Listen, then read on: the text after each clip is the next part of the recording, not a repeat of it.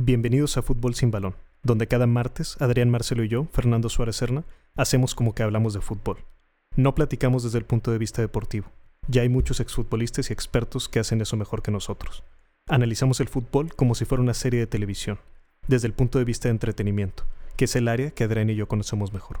Aquí platicamos de todo lo que involucra el fútbol más allá de la cancha. Enojos, tristezas, festejos, amistades, negocios, mentiras y hasta verdades. Una vez más, bienvenidos a Fútbol sin Balón. Adrián, ¿cómo va todo? Muy bien, muy bien, Fer. Contento con la respuesta del capítulo anterior, del episodio anterior en donde le hicimos un homenaje a don Roberto Hernández Jr. hasta el cielo. Buenos comentarios, gracias a todos. Muchas gracias de todos los comentarios. y, sobre todo los, los que construyen y los que destruyen también se toman en cuenta, pero pues sí, no todos. Sí, la verdad es que buena, buena respuesta y fue bonito recordarlo. Sí, es correcto.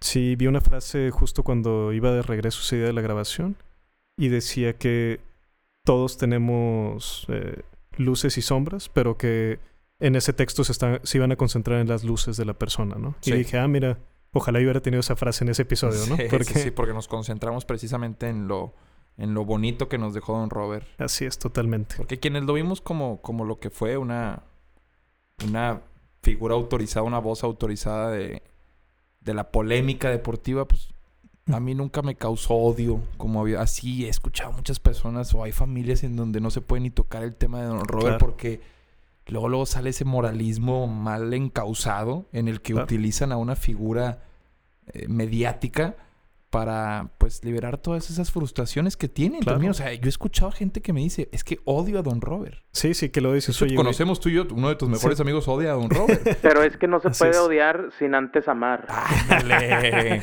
Buen apunte ándale, aquí, maestro, ándale, maestro. Es lo, es lo que yo digo, pero... pero claro, y no, y también dices, oye, ¿por qué le voy a dar una importancia de ese estilo de odio a algo que finalmente es fútbol, que como decíamos, lo más importante de lo menos importante. Es correcto, es correcto. decir, porque se va a merecer que, que, concentres así tanta atención y ya la palabra odio misma en alguien que dices, bueno, y finalmente el fútbol es entretenimiento. Es, es un fenómeno inexplicable, como también ves a veces a personas que se expresan unas cosas de Maradona, por ponerte un ejemplo, que ha consumido, sabemos, N cantidad de drogas, que ha declarado también sí, sí. muy desafortunadamente en ocasiones, pero no los ves expresarse así de alguien que abiertamente, por ejemplo, es, es un criminal. No sé, o sea, he visto a, gente idolatrar al Chapo y ah, hablar pestes de Maradona. ¿Cómo, ¿Cómo, el fútbol puede ser? Solo pongo en la balanza estos dos personajes como para ejemplificar lo que causa el fútbol a veces.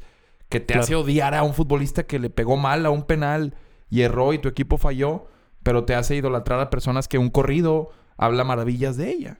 Claro. Entonces te hace, saca, saca lo mejor y lo peor de nosotros. Creo. Sí, creo que también muchas veces la crítica tendemos como audiencia a encauzarla a figuras que de alguna forma creemos que les puede afectar. ¿no? Sí. Es decir, yo lo veo mucho, por ejemplo, en el ejemplo deportivo Conor McGregor, el peleador de sí, UFC. Claro, claro, el irlandés. Sí, que aparentemente tiene como este blindaje donde si la gente le hace alguna exigencia o así, saben que no va a tener ni la menor respuesta. Por el contrario, a lo mejor puede venir una segunda ofensa. Sí, sí, sí. Entonces creo que cuando toman esa postura, ya la gente les deja de, decir cosas. Y, y, a veces le dicen al que sabes que le puede afectar, ¿no? Así es. Con esa, con esa estrategia, pues desarmas. Es como reírse de uno mismo también. Te anticipas a lo que el otro podría detectar de ti. Así Pero bueno, el fútbol como ejemplo. Y en fútbol como ejemplo lo vemos, como decías, en... me vienen más de un jugador a la mente cuando dices es que falló un penal. Y hay jugadores que la carrera entera la queremos reducir a esos tres segundos. Me llama la atención cómo ahora el futbolista está condicionado por esto. Veía el festejo del Chicharito en el 3-0, sí, 3-0 de la selección a Estados Unidos el viernes pasado en otro de los partidos moleros. Festeja llevándose las manos a los cachetes y después sube una foto a Twitter poniendo eh, cachetón. Esto en clara alusión a las críticas que recibe por su por su sobrepeso o su, aparente sobrepeso. Que... pues una fotografía nada más. Puede estar en pretemporada y hasta cierto punto es justificable.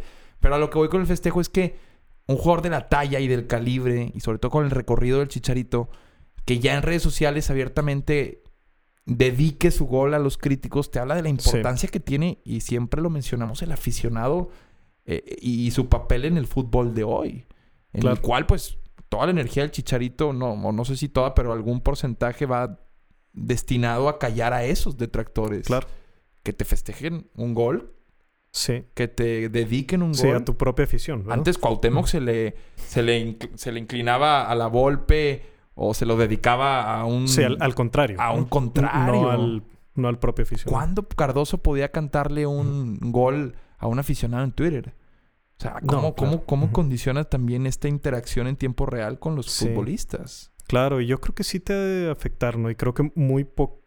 Se necesitan muy pocos comentarios negativos para tumbarte un montón de comentarios positivos. ¿no? Sí, ahora que las malarias y, las sequías, eh, sobre todo en los goleadores, siempre han existido. Y todos recordamos ese festejo en el que se limpian. Y lo recordamos desde chiquitos. O sea, que delanteros que llevaban 8, 9, 10 jornadas sin anotar y bolas. Se quitaban una presión de encima. Pero no se lo dedicaban a toda esa bola de haters que tienen ahora los futbolistas. Sí, me vienen algunos ejemplos donde sí se llevan el dedo a la boca para callar a ah, la En el estadio. En el propio estadio. En el propio estadio. Pero festejar como cachetón. O sea, a Chicharito que fue una crítica directa. Se, le activó en ese momento las críticas de Twitter. Sí, que como dices, lo de... Nadie le estaba gritando cachetón en el estadio. Exacto, nadie se lo dijo nunca en ningún estadio. Nadie. se lo dijeron por redes sociales. Por eso la observación. Porque en tiempo real, cuando él anota el gol, el festejo activa inmediatamente su, sed de demostrarle a la gente que ha leído y que lee constantemente. Tienen demasiado tiempo solos los futbolistas también, seamos honestos. Claro que tienen tiempo de leer todo lo que se dice. Hay unos, y sé de casos, que no solo el Twitter, sino están pegados a la radio. Que se van a entrenar escuchando la RG, por ejemplo, aquí en Monterrey, si son tigres o, de, o de rayados. Que están en constante retroalimentación y que incluso tienen amigos periodistas con los que pues pueden medir un poquito o les sirve de termómetro para saber qué percepción se tiene de ellos. Sí, pero qué cabrón también decir, oye, es que va a depender mi estado emocional de lo que pienso en una bola de extraños. Pero es y aparte de lo que, no nada más de lo que piensa una bola de extraños, sino de lo que dicen pensar, ¿no? Porque de lo que pensemos la mayoría es una minoría la que se atreve a opinar y si vas a atreverte a opinar generalmente es para decir, oye, güey, no vale madre. Sí, para desacreditar. Exactamente. Pero, pero ¿cómo es esta cuestión en la que nos olvidamos que... O no nos olvidamos, sí. Yo estoy seguro que hay gente que sí se detiene a ver que los futbolistas son parte de esta generación tan criticada. O sea, los nuevos futbolistas son millennials o son centennials. Ya estamos viendo futbolistas generación Z. Centennials. ya, ya ves, por ejemplo, hay un futbolista en el Madrid que posee el Madrid que se llama Cubo. No sé el nombre. Bueno, se apellida Cubo. Es japonés. Hace cosas con el balón un zurdo mágico. Increíble lo que hace con el balón y lo hace ver fácil. Pero después lo escuchas declarar. Habla español. Creo que mejor que tú y que yo, Lo escuchas declarar al tipo y dices, esto es, este es el prototipo de, futbolista moderno. Un tipo que no sabe que solo tiene que jugar bien, sino tiene que dominar lenguas si quiere ser o estar o desenvolverse en la élite y que tiene que saber declarar, que tiene distintas competencias. Creo que hasta el futbolista moderno tiene que tener competencias de administración. Acaba de haber un escándalo en España de una ministra de Hacienda que le robó millones a los futbolistas en cuestión fiscal. Ya veo. Eh, eh, y son ignorantes. La gran mayoría de ellos desconocen también y se, y se amparan mucho en su representante que también puede obrar mal. Sí, y también cómo cambia el, la forma de comunicarse en general. Recuerdo el, ahorita que decías del Madrid, me platicaba con un amigo hace poco de este caso de Sergio Ramos que le da una patada ahí a un, a un novato. Un canterano, sí. Sí. Y me decía que cuando él jugaba, mi, amigo, decía, pues es que eso es lo más normal y es lo más light del mundo, ¿no? Claro. Me decía, y más, o sea, te vas al vestidor y pues a golpes muchas veces, ¿no? Lo de Marchesín lo viste también. Lo de Marchesín. Marchesín también cayó en lo mismo. Ocurrió en lo mismo esta temporada o la pasada. Se le filtró un video en donde pues prácticamente agrede a un canterano. Sí, pero lo que me decía mi amigo, me decía es que no tiene nada malo. O sea, él no decía como que, ah, qué criticable, sino decía, pues es que el ambiente así es allá adentro y, para afuera se ve de forma como muy... Se magnifica. Exactamente, se magnifica y totalmente se ve algo como totalmente fuera de sí y no, no es así. Y, y siempre, siempre, y también es una de las cosas que agradezco de conocerte, este, este concepto de Dark Forest y el, contexto. Como un video así, solo sin contexto. ¿Qué pasa si el canterano le estuvo picando la cresta y es de esos canteranos que trae el chip de ataca al fuerte? Hay que demostrar. Imagínate. Y, vemos, nada, más, vemos nada más la parte en la que... Ahora bien, Sergio Ramos en ese video es contra Reguilón, un lateral que ya no, ya no está en el Madrid, está cedido al Sevilla. y le, un balonazo se lo rebota en la cara. Entonces creo que eso jugando fútbol y siendo, siendo de las pocas pulgas como lo de Sergio Ramos, pues claro que le, le, le, resultó en un momento también falto de inteligencia emocional, pero, pero una reacción que es de todos los días en los entrenamientos. Sí, y donde también tiene una jerarquía interna que para los que somos externos al deporte nos resulta súper extraño, pero los que están dentro pues entienden cómo funcionan los hilos de poder. Pecaríamos de ingenuos y de sensibles si, si juzgáramos eso como algo negativo. Es hasta necesario para forjar un poquito el carácter de los canteranos. ¿Que hay formas? Yo estoy seguro que las hay. Pero, híjole, con tal de ganar también y generar competencia interna, creo que hay muchos técnicos que se valen hasta de la confrontación entre sus futbolistas. Claro. En la disputa por un puesto, o por ejemplo, el mensaje y el ejemplo que ponen. Me viene a la mente Marcelo Bielsa, que tiene críticas en las que incluso ha espiado a equipos. Ah, sí, que él mismo lo ha aceptado. Sí, lo ha aceptado. Está, buenísima la masterclass que se avienta ahí de la explicación que decía es que si no lo hago yo Esa ambigüedad moral, exactamente, esa ambigüedad en la que dice todo por ganar mientras...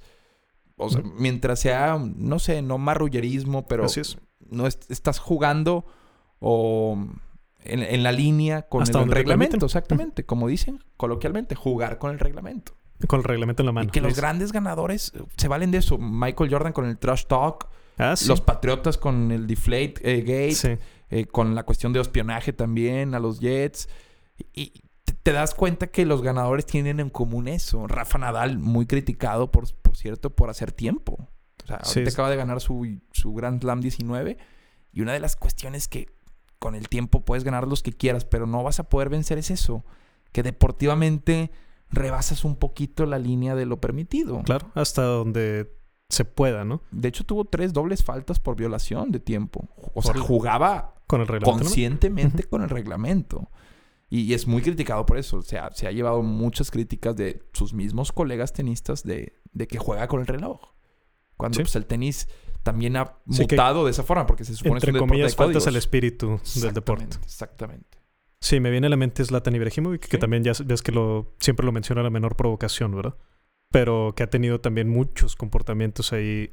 El más eh, reciente en redes sociales también se viralizó cuando empuja a un compañero suyo de la barrera y de forma muy, pues muy despectiva. Se ve así como que hasta para allá, mugre. Sí, sí.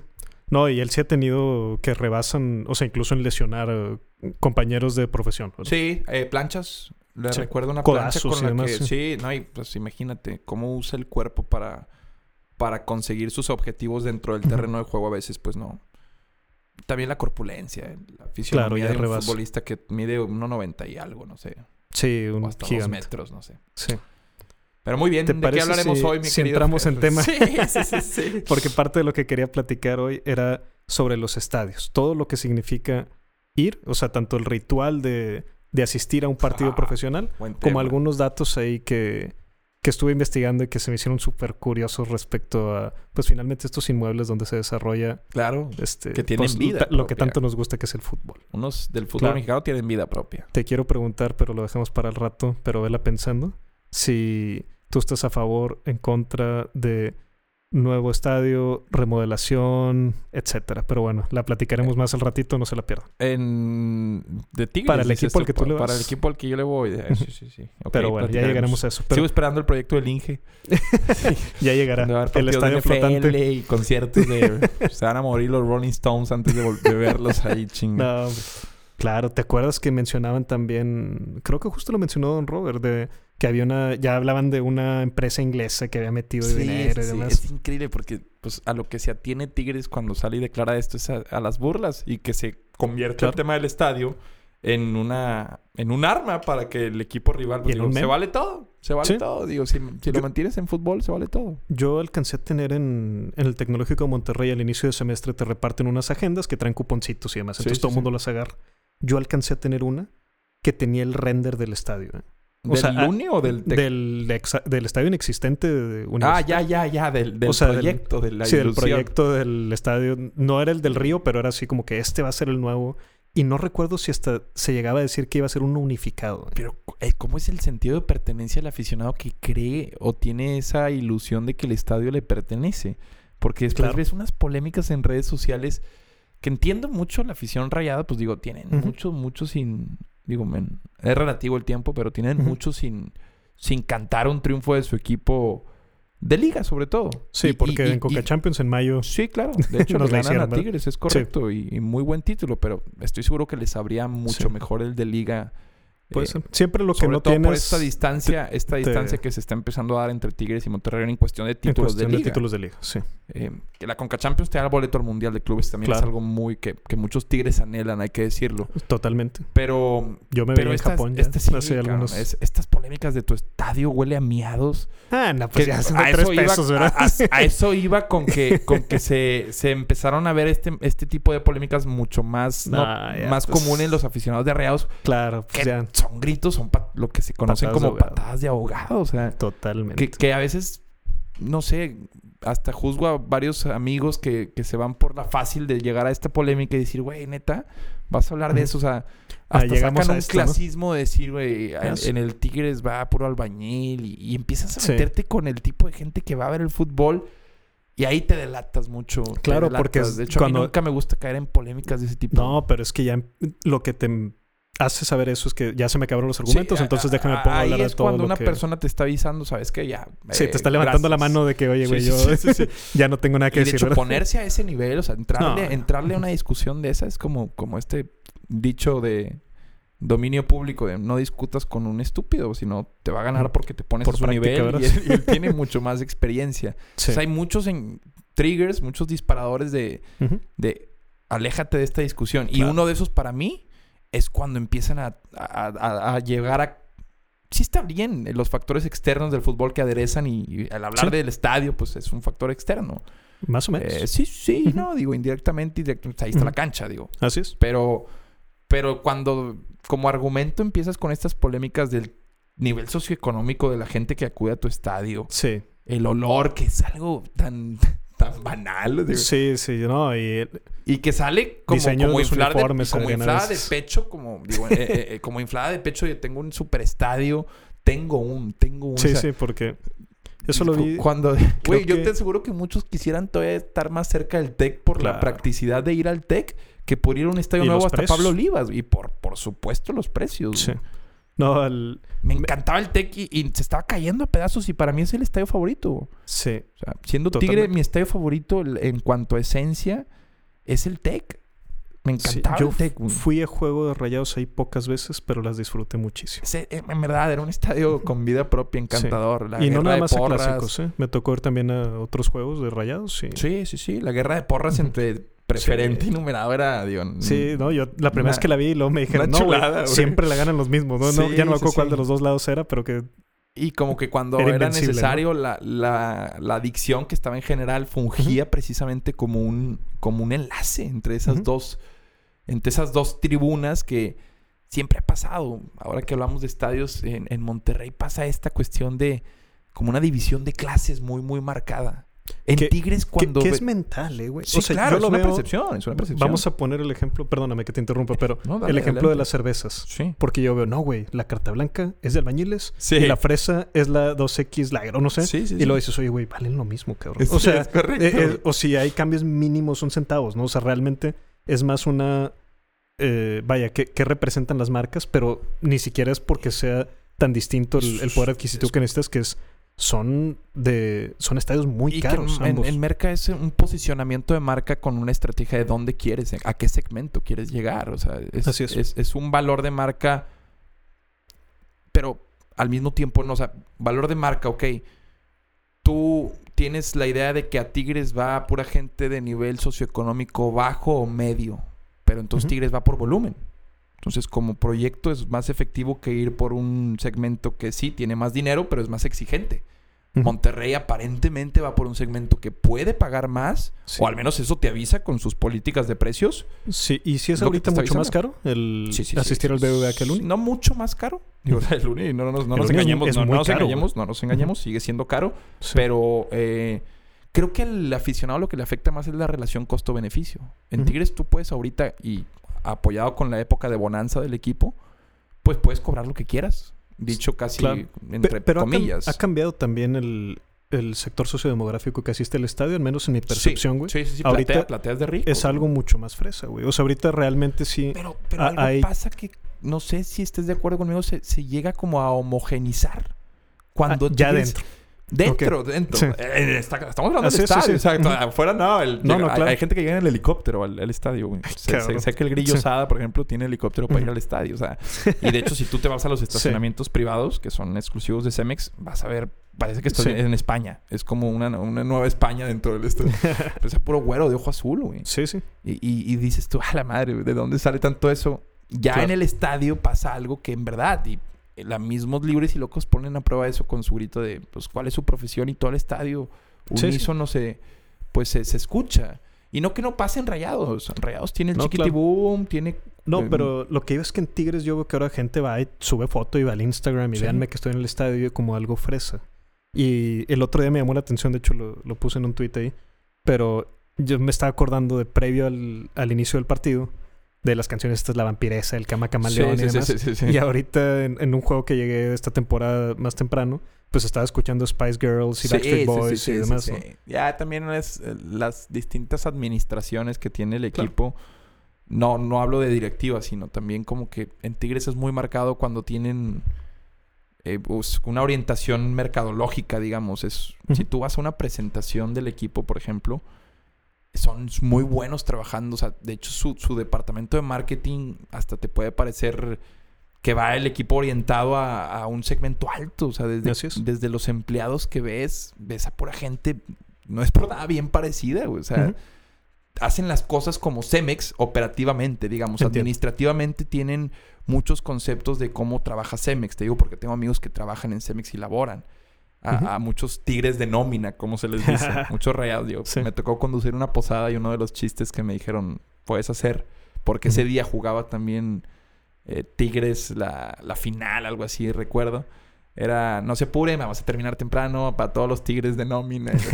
muchos rayados pues, les, duele eso, güey. Porque pues tienen que tienen que apechugar un poquillo, pues jalan en Cemex, güey. Sí, este, sí, el, claro. El grifo de la llave de, de lana de Tigres, cabrón.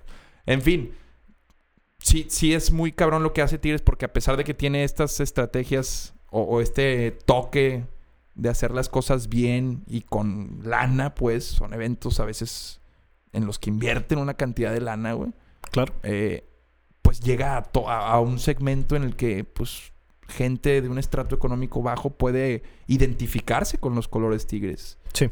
No sé, digo, también es muy variable y subjetivo. Puede pasarle en la vida de un niño que no le llegue la merca, güey. Que incluso sea de los que les gusta el patito feo y si el equipo anda mal, pues bueno, algún día va a ser bueno y claro. valdrá más irle a este equipo. Me pasó a mí, güey. Me hice Tigre en la peor época de Tigres, güey. Wow, te llamó el, sí, sí, sí. Antes del, maltrato. antes del 2011, ¿qué, qué razones había para irle a Tigres, güey? Sí, en cuestión deportiva. en cuestión deportiva no. Llegar a la liguilla era nuestro triunfo, ¿te acuerdas? Sí, ganar el clásico de temporada regular era salvar la temporada. esa era salvar la temporada, pero si llegas a la liguilla de que... ¿Te acuerdas cómo se paralizaba Decir, este es un nuevo torneo.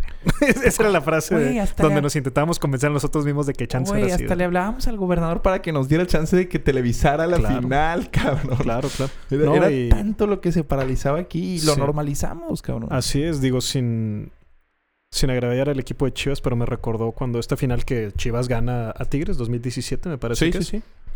Que hubo esta reacción en Guadalajara. Desmedida. De decir, oye, güey, llegamos a una final y, que hasta a mí me pareció como que qué raro. Y lo dije, no, no, no es raro, güey. Lo raro es que lo que está pasando aquí en Monterrey, que, que ya no reaccionamos así. ¿Cómo lo festejan los jugadores, güey? Pues claro. claro. que transmites a la tribuna eso, güey. los jugadores parece que Digo, se, se descargaron porque cómo corrieron esa liguilla, güey. Se ganaron con puros huevos ese, esa, esa liguilla, güey. Con Almeida exprimió, porque fútbol como tal no, era, no era nada impresionante. No, más bien. Sí, del, del, pelado más bien son estas ganas y esta garra, ¿no? que tiene. Que también es plausible. Qué bueno. Mucho, muy plausible. Claro, también. Sí, sí. Cuando no hay tanto fútbol a nivel estratégico es... cuando surge este de... Potencializas las virtudes. La garra, ¿no? Exactamente. Si tú sabes como técnico que carece de, de una técnica depurada el grueso de tu equipo, pues te vales de, de la corrida y las coberturas. Defensivamente te haces un perro y cansas al otro equipo. Y fue lo que hizo a Tigres. No, no, lo, no lo dejó estar cómodo nunca. Nunca en esa final. Sí, y tanto que les funcionó. Sí, sí, sí. Y ahí está. Hoy déjame empiezo. Ahora sí, en, sentido de estadios, con el estadio más antiguo del mundo. Obviamente está en Inglaterra. Y hay el una- Coliseo, ¿no? En Roma. No, hombre. ese- ah, bueno, ese es un coliseo, sí. Bueno, es un coliseo. que pero no, los no, el- estadios el- seguramente No, toman... no, no, pero me refería a estadio de fútbol. Sí, estadio claro. Ah. que No, está pero en Inglaterra. en sí, sí. Inglaterra que Wembley... No, Wembley el viejito. No, no. eh, Mira, eh, el, el más antiguo es un estadio que originalmente era de cricket y ah, se llama el Bramall Lane. En 1855 es cuando se inauguró este estadio.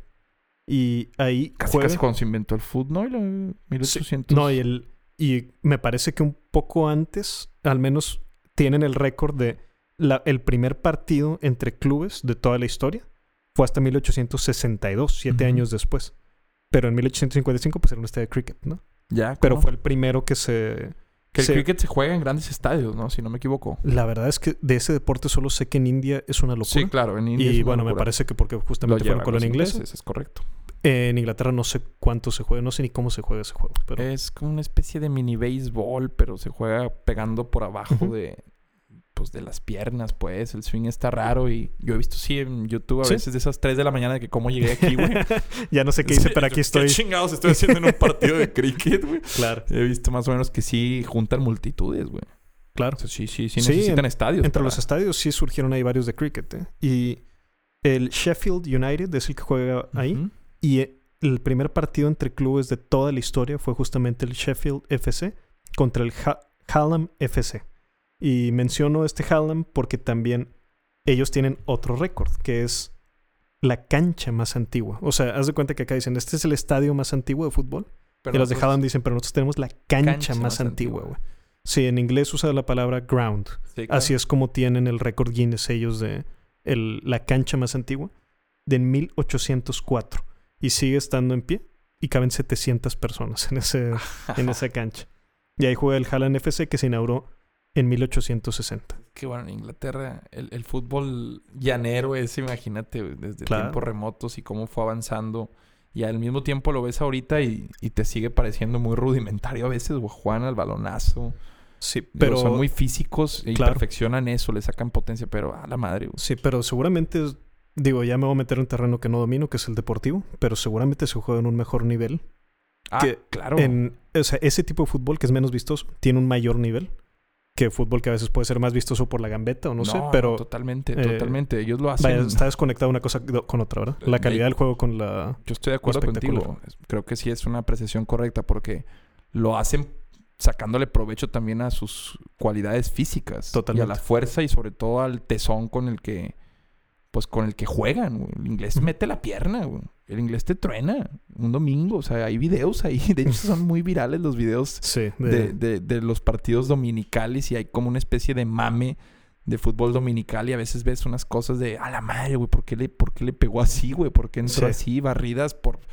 Los ingleses se te barren a, la pelvis, güey. O sea, son unos locos.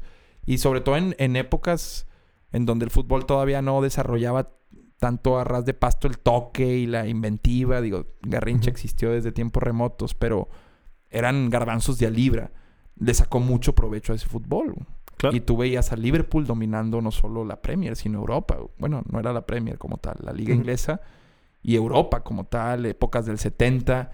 Y eran fútbol, pues de físico, un fútbol físico con George Best, por ejemplo, en el Manchester United Claro. también, güey.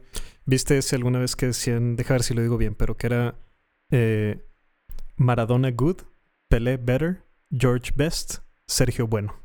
Sí, mucha risa. Ese era el chiste, era el Sergio Bueno. sí, pero, pero así decían que George Best, que era un jugador que de gran calidad. Era un monstruo. No sé si él es- que forma parte de la plantilla de campeón del mundo de Inglaterra, no tengo idea. Del 66, Del 66, no, Bobby. Charlton. No sé si, si George Best es más adelante. Yo creo que es más adelante, debe ser, el- porque el- hay fotos a color. La del gol fantasma de Inglaterra, que precisamente se juega en, en Wembley esa final, ¿no? Sí. Es Inglaterra 6-6. Sí, Era el equipo de Bobby 66. Charlton, sí. Así Fue es. el último mundial en blanco y negro, si no me equivoco. No sé si varios países ya lo pudieron ver en color. No lo sé, pero creo que tienes razón y que este Sí, México, 70 es el 70 ya primero a fue color. a color. Sí. Gracias a Ahora un de ingeniero México. mexicano. Órale. Gran dato. En México, ¿cuál crees que es el estadio más antiguo, güey? Ok, déjame ver. Para la audiencia ahorita les vamos a decir, pero... Me tendría Te digo que- uno que ya no está. El Estadio Azul era el más antiguo. Ah, pero tú dices, Hasta- estamos hablando de los de activo. De los, de, de los actuales, De los actuales, ¿cuál es el más antiguo? me iría por el de León. Mm, no. Deja- Oh. el de León no tengo el dato, pero déjate digo. El, el Estadio Azul era el más antiguo, ya Sí, lo tumbaron. no está, ya no está. De ahí seguía el TEC de Monterrey. Sí. En 1905, el otro del 46, el TEC de Monterrey del 50, ya lo tumbaron. Y ahorita, actualmente es el Estadio Olímpico Universitario.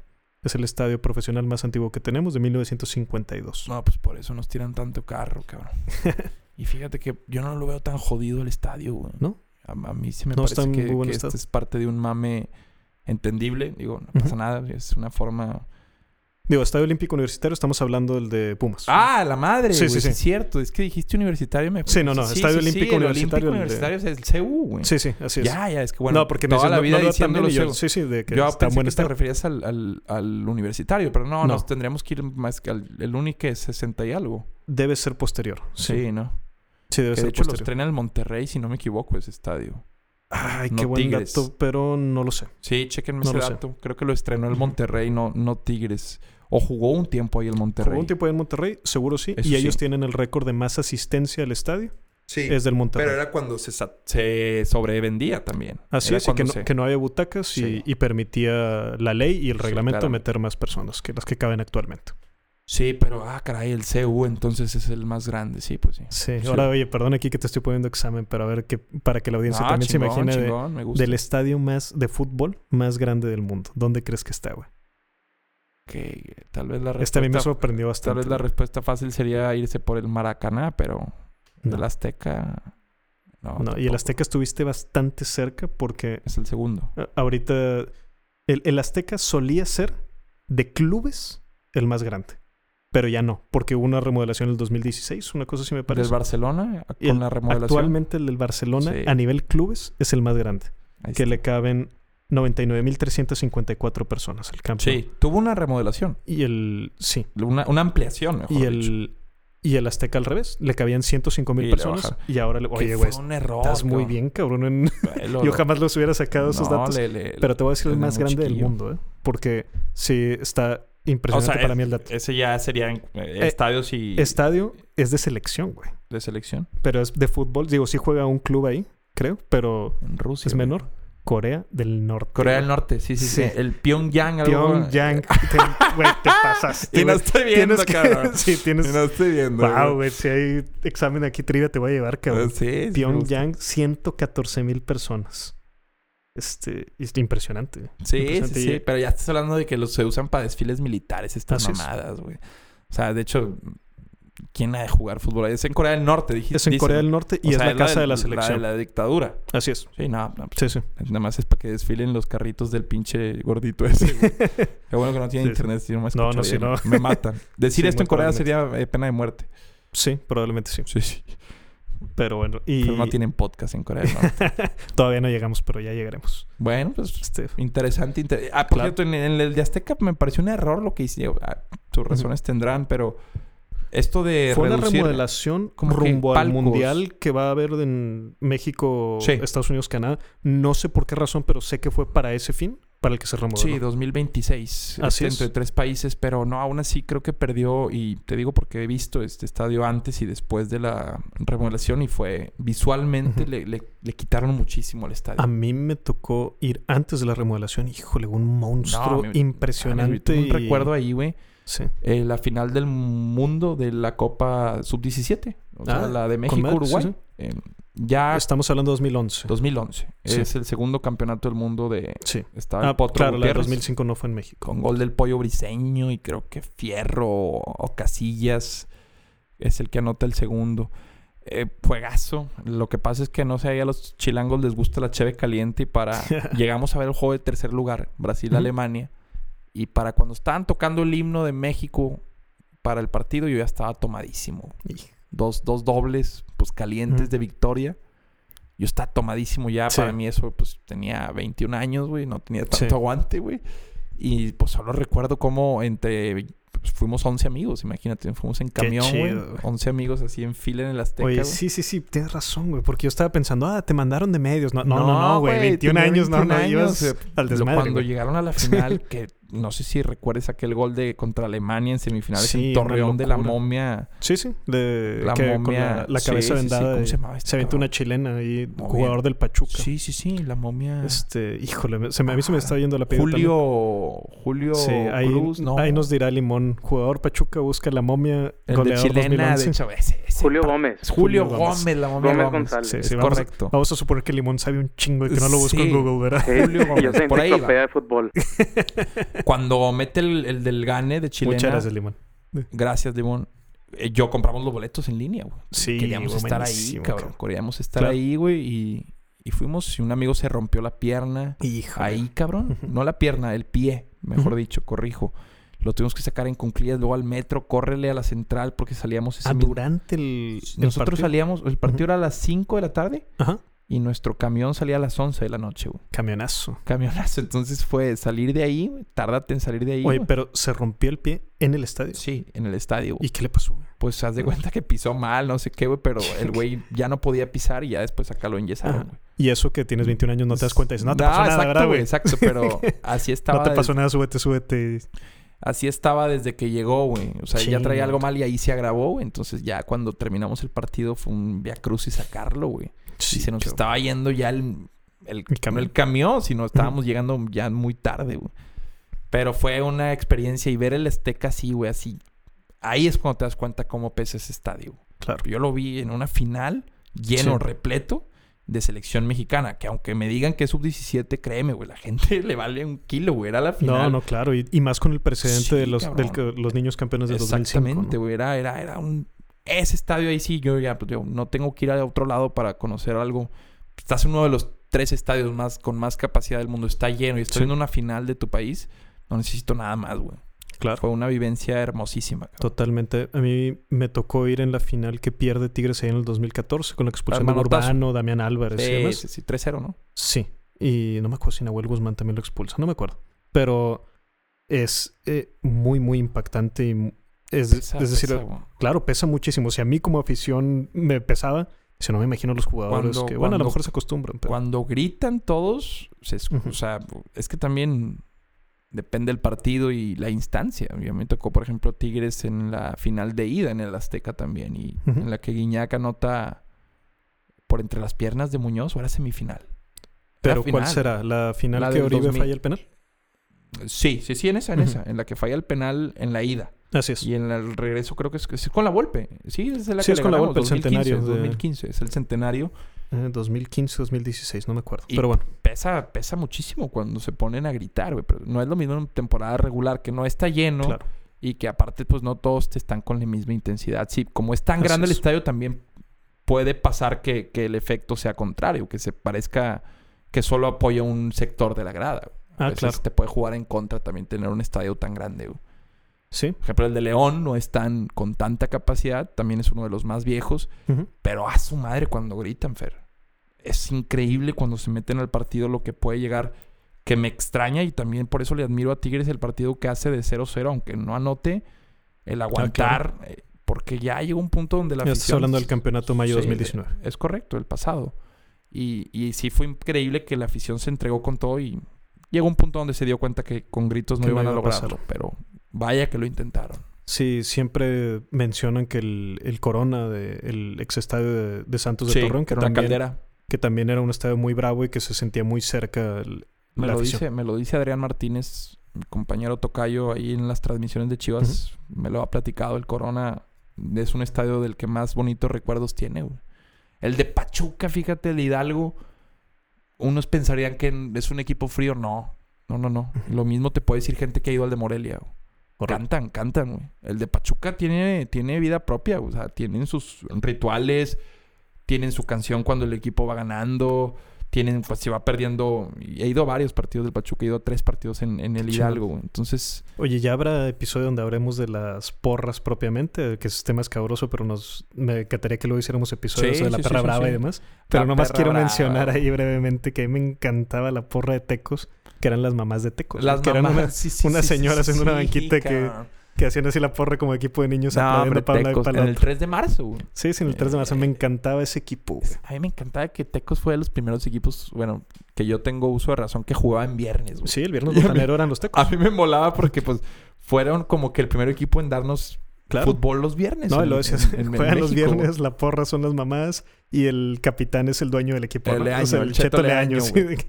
Bueno, era una recordarles la temporada de 2005 que, llegan a la final. Era bueno, güey. O sea, hay que decirlo también. Era, un buen jugador arriba del promedio. Claro, claro. El Cheto, no, era, no era tan malo y de hecho, pues se le recuerda aquella temporada en donde...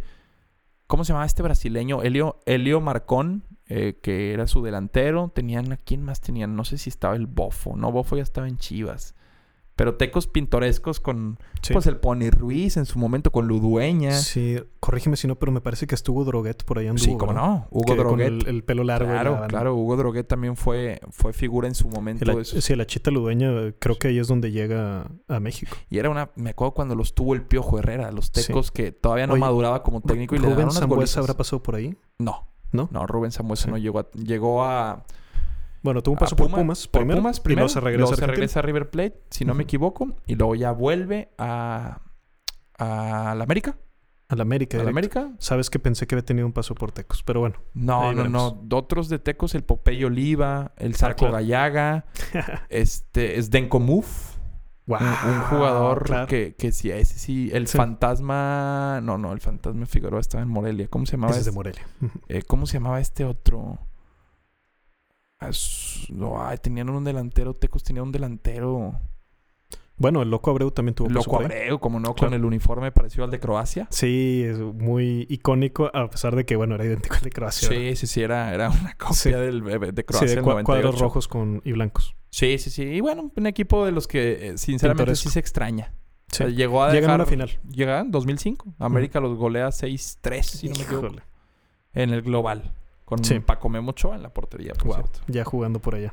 Hace casi 15 años, Casi 15 años. ¿Te parece si pasamos al tema de los elefantes blancos? Los elefantes blancos, son esos estadios que se construyen y después quedan obsoletos. Así es, quedan sin uso práctico porque simplemente no hay equipos que, que puedan llenar la capacidad de Sudáfrica es donde probablemente estén los más poblados, ¿no? Cape Town es el estadio de Sudáfrica, el más famoso.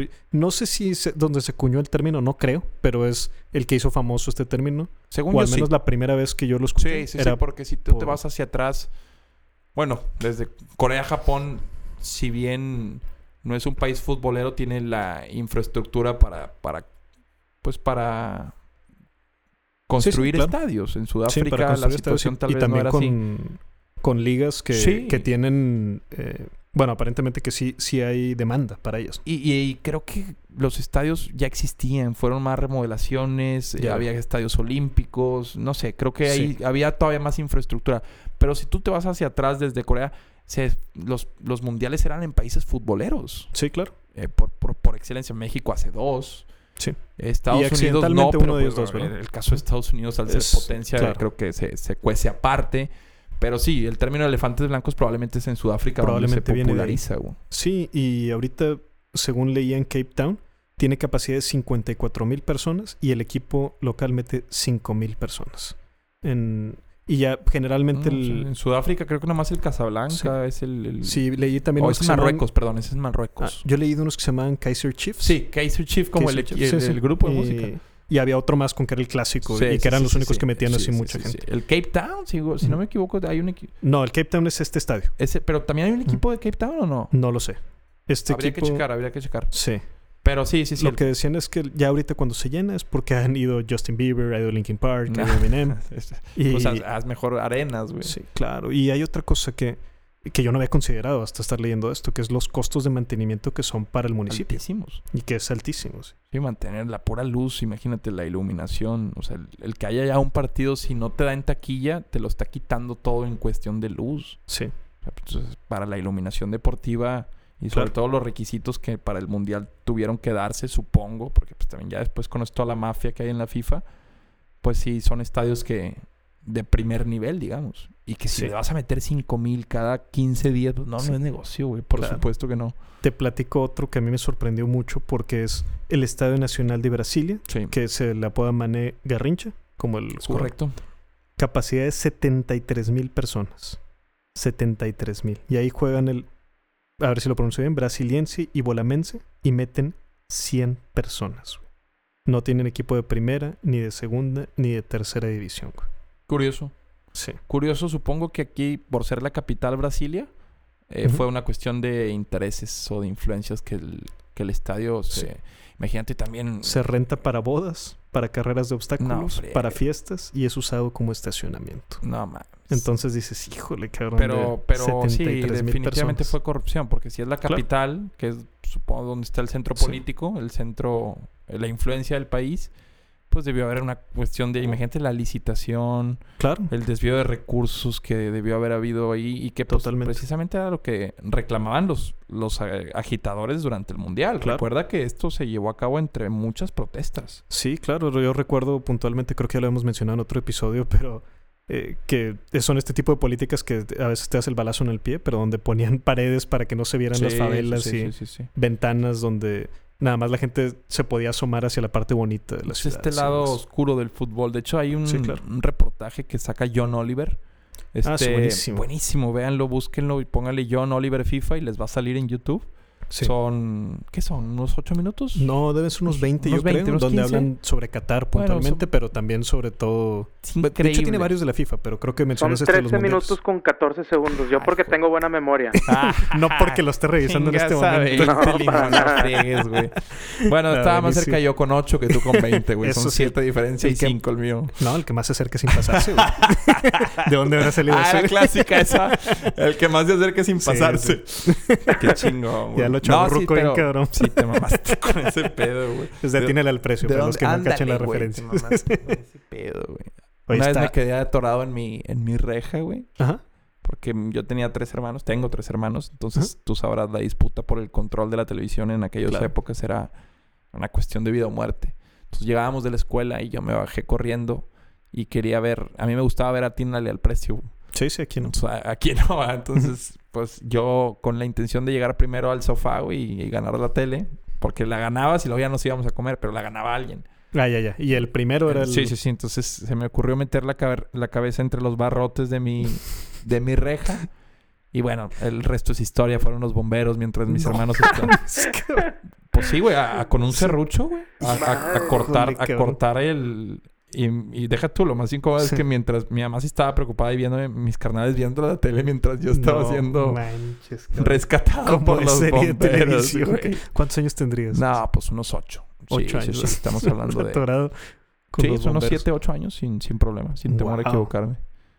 Fue, fue muy chusco, güey. Sí, no manches, que te fueron a rescatar. Que... Sí, claro. Menos mal, güey, que aquí estás, sí estás Así es, así es. Sí, ah, y de Atínale al precio, sí, recuerdo también esta onda de que la dinámica del programa era el que más se acerque sin pasarse, güey. Y luego había unos que hacían, que decían, no, güey, ya todos se pasaron, entonces te tocaba uno, y decían, un peso, era de estimado. Y luego había otros bien odiosos que eran dos pesos, ¿no? Claro, claro. entonces dejaban fuera eso. Entonces, de los recuerdos que más tengo, y justo, güey, de la primaria de llegar poner la mesita este, móvil para poder estar en mi cuarto. Claro, claro. Y ahí servirme este, todo, todo, temblando. Comiendo como los papás de Matilda, güey. Sí. Mientras ven la tele, Mientras veían la tele, mientras veían Marco Antonio muy mexicana, cabrón. Sí, cabrón. Y bueno, eh, seguimos con los... Ah, decían del reportaje de FIFA de John Oliver. Sí. sí, sí, sí, sí, es correcto. El 13 minutos dura y ahí John Oliver se avienta una cátedra más que una cátedra, exhibe plenamente los, las malas prácticas que tiene la FIFA. Sí, tanto en asignación de mundiales como ya asignados en, en cuanto a las prácticas de construcción y de legislación. Incluso, ¿recuerdas esta ley Bud Light? Que en los estados de Brasil por, por ley no se vende alcohol y durante el mundial sí se pudo vender. correcto. Es ahora que viene el 2026 y este proyecto de Canadá, Estados Unidos y México, no sé, en Canadá diametralmente opuesto un país a, México en cuestión de, digamos, de transparencia, ¿no? Vamos a ver qué tanto se ponen de acuerdo. Obviamente Estados Unidos es el que sale ganón porque también las fechas y las fechas y los estadios, pues, claro, tiene mejor y mayor infraestructura. Sí, vi algunas medidas que se utilizan contra esta onda de elefantes blancos. Vi eh, medidas, por ejemplo, en el mundial más reciente de Rusia, donde desde que hicieron el estadio de Kaliningrad ya se sabía que la capacidad se iba a reducir de 35.000 a 25.000. Pero el proyecto Es ya lo contemplaba, es, ¿no? Los nuevos estadios tienen que ser menor. No puedes hacer un estadio de fútbol de 60 mil a menos que tengas un club que lo soporte. Claro. Y, y en Qatar igual. eh, Vi, vi varias iniciativas ahí que, que me llamaron la atención. Y uno era el Education City Stadium, que se llama. Que ese se va a disminuir a 20 mil personas. Y así está marcado el proyecto. Es un estadio grandote. Pasa el mundial, se disminuye a 20 mil eh, butacas. Y las demás butacas las donan a países tercermundistas. Donde Ya, para Esto- qué canchas. bueno que tengan uso. Sí, sí, Sí. es correcto. Y igual un estadio que dije qué loco que se llama Ras Abud Stadium en una ciudad que se llama Doha y ese va a ser desmantelado. Es decir, es un estadio que ya saben, lo construyo, se acaba el mundial y se deshace. ¿no? No, no sé qué vaya a pasar ahí en ese espacio. No sé hasta qué punto esta pueda ser una, una decisión populista. Porque también qué sabe. costo de desmantelar un estadio. Digo, ¿Quién sabe? pero pues no lo van a dejar como un elefante blanco. Claro. Y no sé, bueno, por ejemplo, ¿recuerdas este estadio de Cancún donde jugaba el Atlante? Sí, sí, sí, sí. Me parece que lo desmantelan como tal, ¿no? Ahí no- sí te, no quedó sé mal, te no sé el estatus actual del estadio, pero creo que era una construcción relativamente móvil. Estaría interesante checar Vamos ese a ver ese pero- dato. Ahora, ¿cuál, ¿cuáles creen que podrían ser usos alternos para elefantes blancos ya que se, o se Pues sacaban esos- estos que decía Fer, digo, pues Sí. se usa como, por ejemplo, bodas, convenciones. Sí. En, en el BBVA hay una convención de maestros anual. Ahí se junta Sí. el magisterio. Sí, o sea, sí, sí hay muchas medidas ya para sacarle el juego. Pues Claro, es que- pero de alguna forma sí desaprovechas es la tener- infraestructura que está optimizada para un, un Es que espectáculo en el caso de los dueños es como tener un activo eh, que, que no, que no les da dinero. O sea, ves la forma de monetizarlo y sí, pues ya y, entorno, lo ves, checas el entorno. claro, y también recordemos que los estadios tienen un valor simbólico, ¿no? Entonces, Sí. por ejemplo, este estadio de Brasil, usarlo como un estacionamiento, híjole, es que no nada más es la cuestión económica, sino yo creo lo que significa moralmente para, para esa ciudad decir, oye, güey, este es- estadio en vez de ser un símbolo de éxito, ahora es un Sí. símbolo de fracaso. Eh, Totalmente. Y, y cómo también los estadios tienen o se pintan su historia con base en lo que adentro ha pasado. O sea, un maracaná con un maracanazo. Claro. Dicen que ahí todavía se escuchan los lamentos. un estadio monumental de River con Sí, tantas claro. finales de Libertadores, una bombonera. Pues son estadios que tienen, como, como decíamos, vida propia por lo que han vivido, por lo que han presenciado o lo que ahí Así es. se ha llevado a cabo. Una final en Wembley, por ejemplo. eh, son estadios legendarios. Hay el Bernabéu. Bueno, no, Sí. hombre, po- podemos... Una lista interminable. No estoy seguro, pero creo que desde el Mundial del 2006 incluso se vendieron posteriormente los pedazos de césped Sí. de, don- de lo que fue la cancha de la final. Sí, sí, sí, de Wembley viejito. Eh, bueno, Wembley está remodelado, ¿no? Wem- o sea, sí, bueno, no, se- me refería al Mundial del 2006. Ah, 2006 Fue hablas de Alemania. Sí. Ok, de la, Ese fue el que yo vi, no sé si fue el primer sí, sí, caso. pero bueno, pedacitos de césped. De césped, Es sí. una práctica común en el Yankee Stadium también, pedazo de, de butaca. En el TEC, si no me equivoco, hubo hasta quienes Alguna iniciativa, Sí, por ahí. sí, sí, sí. También, sí. Yo, yo pisé la cancha del TEC, me acuerdo en un Expotec, ahí se llevó a cabo y fue la única vez que pude pisar la cancha Pisar del la cancha. Estaba, Claro. estaba chido. Está cabrón que en la tele los ves, güey, y después ya los pisas los estadios y te das cuenta que, pues no, ¿cómo decirlo? güey? O sea, que sí está alto el césped, o sea, no Sí. se ve a ras de pasto, pero sí se ve que la bola hay que imprimirle cierta fuerza para que avance, güey, o sea, Claro. no, sé si me estoy dando a O explicar. sea, hay como Sí, mucha y- fricción, ¿o que Con el... Sí, o sea, ya, ya no se ve tan perfecto como en la televisión, Claro. en la cancha, güey. Sí, no, y según me, me platicaba un amigo también que jugó profesional, me decía que varía muchísimo Sí. si el césped está alto o corto en- Totalmente. en una Por- cancha. Me, me acuerdo de la polémica en esta época de Pep Guardiola y, y su Barcelona contra el Madrid de Mourinho. güey.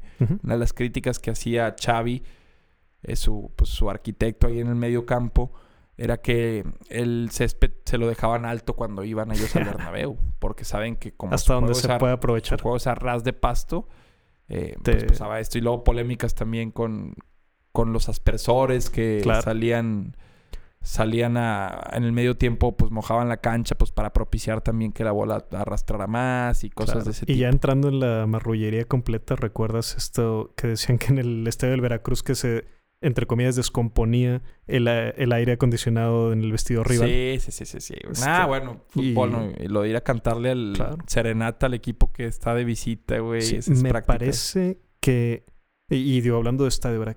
Híjole, espero dar este dato bien porque no estoy seguro, pero creo que es en el del Puebla donde muy famosamente se va la luz en un Sí, partido. sí, sí. Bueno, ahora que mencionas eso y hablando de estadios, es en fútbol americano, pero estudiantil. Una vez auténticos estaba a punto de ganarle a, a Borregos en el TEC Ujú. y en una patada apagan la luz los Se cabrones, güey. Nah, no, no, No, no, no, se fue, güey. La apagaron, güey. Sí, no tengo Me- me pruebas, sa- pero, me salió pero lo- tampoco dudas, cabrón. Yo, yo siempre Sí. fui auténtico también y... Sobre todo porque nunca, nunca había auténticos ganarle borregos. Era, era in- cuando, sobre todo en la época de Fran González. Claro, sí, cuando... No existía forma de ganar de sí, antes de que desafiliaran a Borregos Es de, correcto. de la liga. Que ellos mismos se desafanaron también. Pero sí, esta, esta de apagar la luz también y, y- y matarle el ritmo al rival, esa es clásica, cabrón. Chinga. Sí. Debe de haber miles de anécdotas de este tipo, eh. Sí, tiene que, tiene que. Busqué también eh, estadios peculiares y encontré algunos que, que valdría la pena y si les llama la atención alguno que lo, que lo busquen para que lo vean físicamente también. Vi uno eh, en las Islas Faroe. ¿Recuerdas este, este país que yo conocí solamente por el juego, por el videojuego FIFA y que salía? Sí, sí, sí, sí, sí. Y ellos tenían, bueno, el estadio todavía existe, pero en un momento era casa de, de donde jugaba el equipo nacional, en Torfir. Y no voy a poder pronunciarlo bien, pero bueno, se escribe algo así como eh, Svangaskard Stadium y tiene una capacidad de 6.642 personas. Tiene nombre de Pokémon. Sí, ya Sí, ¿verdad? sé, güey. Sasquatch y la verdad. Sandbaskard. Pero bueno, 6.600 personas caben en el estadio, pero en la isla viven 793 personas. Entonces está pensado para que venga Es gente. punto turístico, güey. Sí, sí. Y Y el- en las fotos se ve donde es la isla inmediatamente en el estadio. Entonces, si vuelas la pelota, se va al mar, güey. Y hay una persona en una lancha que va ahí y No agarra las bolas.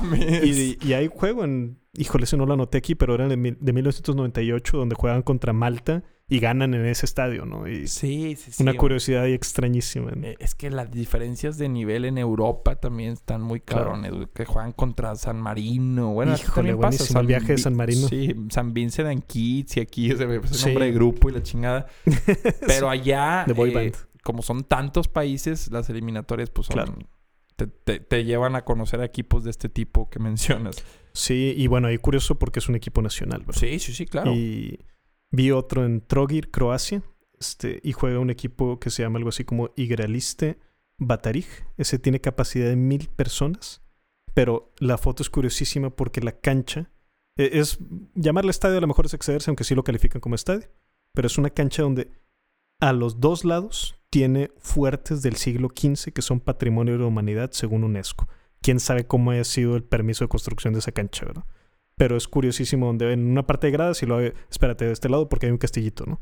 Bueno, lo que sí sé es que en Croacia se vive el fútbol De una como- forma muy es loca. Muy, muy... Desde... Sí.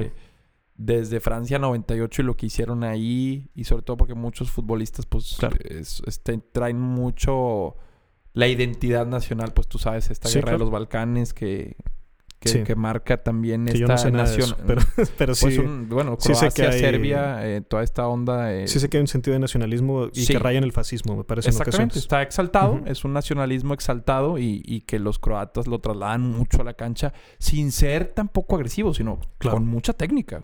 Sí. De los mejores futbolistas, no solo ahorita. Tenían a Boban, Poborski, Davor Zucker y actualmente Luka Modric, Luka Rakitic, Mansuki, que Claro. es un monstruo para mí, uno de los mejores Sí. atacantes. Subcampeones mundiales, que Sí, parece que se nos olvida, pero, Subcampeones mundiales. pero sí, una gran selección.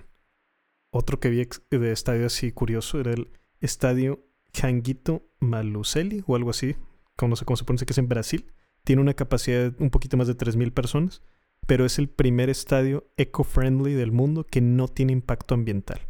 Y las fotos son curiosas porque se ve que, que son, donde están las gradas es como un montículo de tierra donde están incrustadas las butacas, que son de, son de plástico, pero todo está hecho con material renovable. La madera que se utilizó son de bosques sustentables y el hierro utilizado fue, lo sacaron de vías del tren que estaban en desuso y pues parece que un estadio sin impacto ambiental, que ya, bueno, ya, qué chingón. Qué chingón, sí, pues. ¿Cuántos le caben a este? 3.150 personas. Sí, pues bueno, ya. Pero bueno, son es pasos que sí, se van claro, dando. meterse a estadios ya muy pequeños también. Sí. Vi otros dos que creo que vale la pena mencionar. Uno es el eh, Estadio Luis II, que es en Mónaco, donde jugó Rafa Márquez algún tiempo. Claro. Y hay una curiosidad para mí que me resultó súper extraña, es que la Universidad Internacional de Mónaco es, lo toman las clases dentro del estadio. Es decir, cuando no hay partido, Es una hay universidad. clases. Sí, tienen un costado un edificio, pero es parte del estadio. ¿Y, y la cancha no es la cancha de ellos?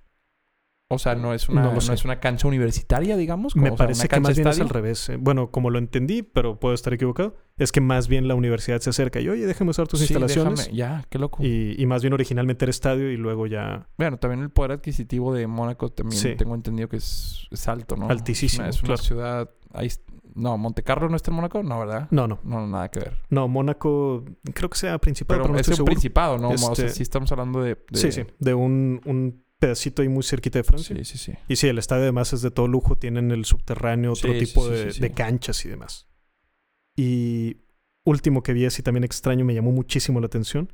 Eh, ni lo voy a pronunciar porque tiene un nombre así con letras que ni siquiera se usan aquí, pero es en Serbia, en Belgrado. Eh, si buscan estadio de Belgrado en Serbia, le caben 5.200 personas y juega un equipo de primera división serbia ahí. Pero la curiosidad que tiene es que está encima de un mall. Entonces, literalmente en los primeros pisos del, del centro comercial hay un McDonald's, hay un Kentucky Fried Chicken, hay un supermercado y arriba juega este equipo. Y esa cancha cumple con la reglamentación que si ellos calificaran a Europa League o a Champions League, podrían jugar. en ¿Podrían esa jugar cancha. ahí? La cancha de. Belgrado. En, Ya estos proyectos, digo, como tal, no sé si está, habría que checar la información, si está improvisado dentro de un mall, arriba se dieron cuenta que podían, o si fue un desarrollo inicial. Digo, ya ves, por ejemplo, el sí, me territorio... suena a que debe haber sido desarrollo Sí, inicial. ¿eh? porque ves el territorio Santos Modelo y ya Sí. te encuentras con estadios que tienen dentro, pues, en desarrollos comerciales o área comercial, el mismo BBVA, digo, con un restaurante dentro. eh, Muy bonito y muy rico. Sí, sí, sí. Y a precio no tan caro. Sí, exacto, exacto. Está, está buena la relación y sí. Sí.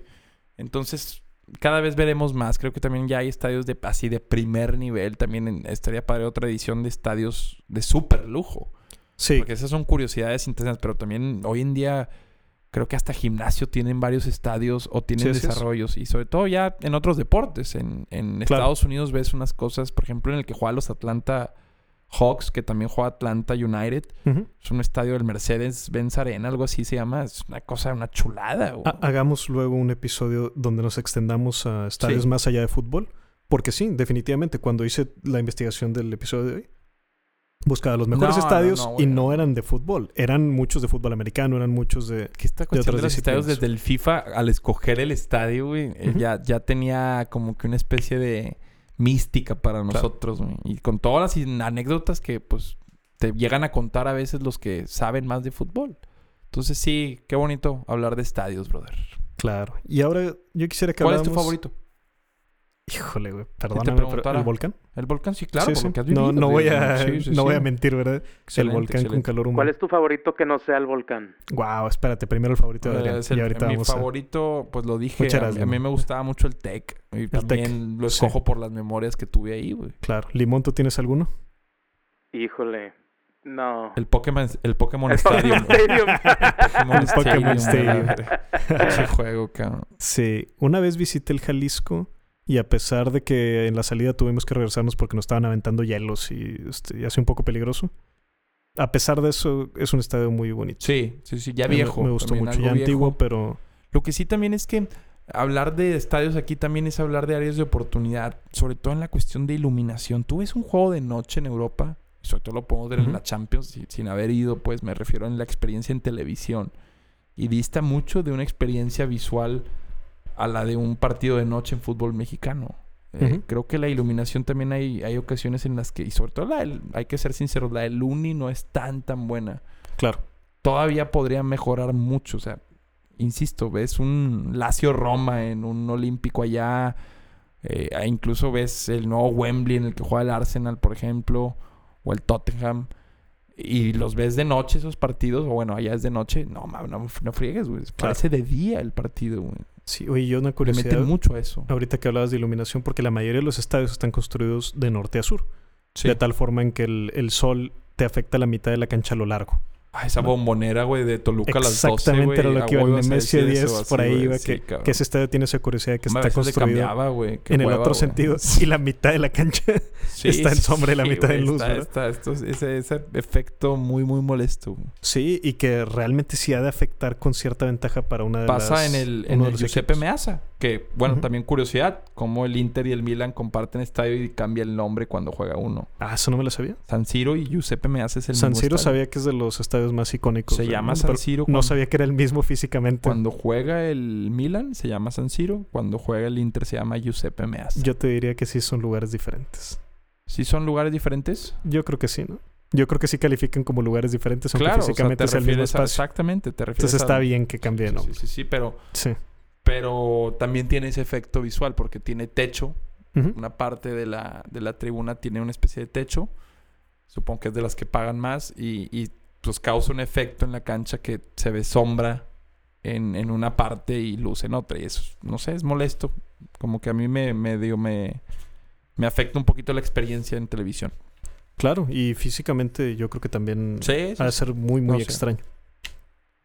Adrián, ¿te parece si le damos muchas gracias a nuestro patrocinador que el día de hoy no tenemos la caja aquí con Sí, nosotros? que por cierto ya nos llegaron las primeras eh, órdenes con el código Excelente. sin balón. El código sin balón. No sé si se lo- ya se los vas a quitar Eh, o si na- se los no, vas a seguir. no, sigue, pero no, abusen. Uno, una, luego, luego, qué bueno. De hecho, ni le había explicado a mi socio, pero él tiene sentido común, señores. Y varios le pidieron que cuatro pizzas con código. no, es una.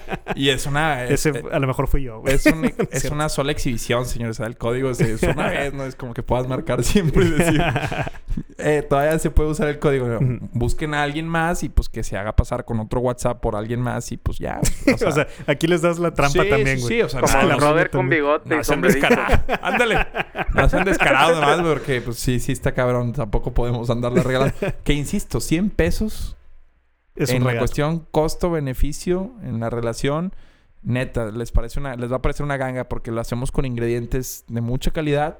O sea, los compramos, no, no es como que llega un proveedor, o sea, las compramos en HB, Costco, o sea, son, son queso bueno, salsa artesanal, o sea, la hace el chef. La masa la leudamos con un día de anticipación, o sea, sí, sí son, son procesos padres, pues, no, no estandarizados, todavía no somos dominos, pues, No, pero entonces pues, 100 pesos es un gran precio. artesanal. Y hechas con amor, claro, ¿verdad? Claro, hashtag sin balón. Ha- ¿Hashtag, güey? ¿O nomás ponerle...? No, sí, sí, ¿cuál Sí. hashtag? No, No. Ese es el código, güey. Sí, en es el código sin balón. Es el código con el que les- se las dejamos en 100 Sí, pesos. todavía sigo diseñando la pizza bandido diamante. Ajá, porque dale, güey. sí, ya, ya tengo varios ingredientes, pero he estado teniendo esa asesoría proponla, güey, porque el Adrián Marcelo se llama así, no, no es una cuestión narcisista o algo, que sí hay algo de eso ahí. Sí.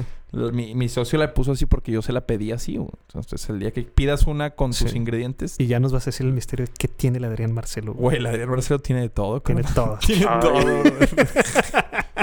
bueno, pues Pero habrá que gracias, pedirle. pizzas de Junco, búsquenos Pizzas en Instagram como la pizza de Junco, pizza con doble Sí, Z. neta, muchas gracias a nuestro patrocinador porque acuérdense que gracias a eso es que nos podemos juntarnos aquí a hablar de verdades, mentiras y todo lo demás que Hacer como que hacemos. Hacer como que sabemos. Como que sabemos un poquito. Ahí nos corrigen todo lo que dijimos mal. Claro. Y gracias por escucharnos. Muchas gracias por escucharnos. Pueden seguir a Adrián en Twitter como arroba AdriánM10 y en Instagram como arroba AdriánMarcelo10.